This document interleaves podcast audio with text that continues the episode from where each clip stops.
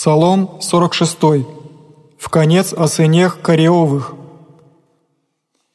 «Все языцы восплещите руками, воскликните Богу глазом радования, яко Господь Вышний страшен, Царь вели по всей земле,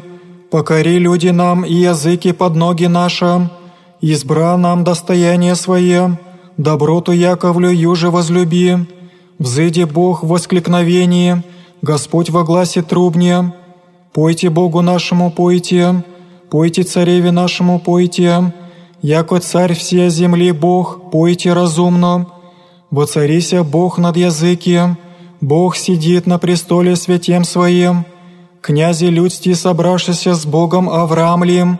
яко Божие державнее земли, зело вознесошася,